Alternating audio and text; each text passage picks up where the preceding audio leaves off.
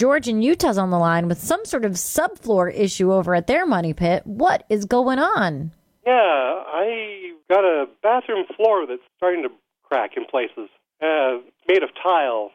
So I, the flooring underneath it is crumbling, and I'm I'm just not sure what to, to fix it with. Are they big tiles? Are they wide tiles, like 12 inch wide tiles, or what? They're about yeah, they're they're, the, they're your standard 12 by. Yeah, I figured that. you know, when you have those big tiles, the floors have to be that much stronger because you know there's no flex in those big tiles.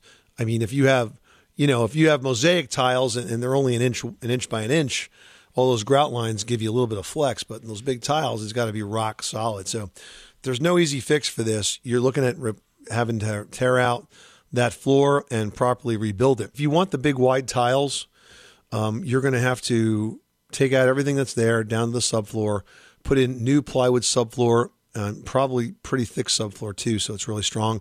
Or maybe even go with um, a mesh mud floor, where basically you put mesh down, then you put uh, a mix of concrete over that floor, a slurry mix, and then level it out and then glue the tile on top of that, so that it's absolutely rock hard and perfectly flat.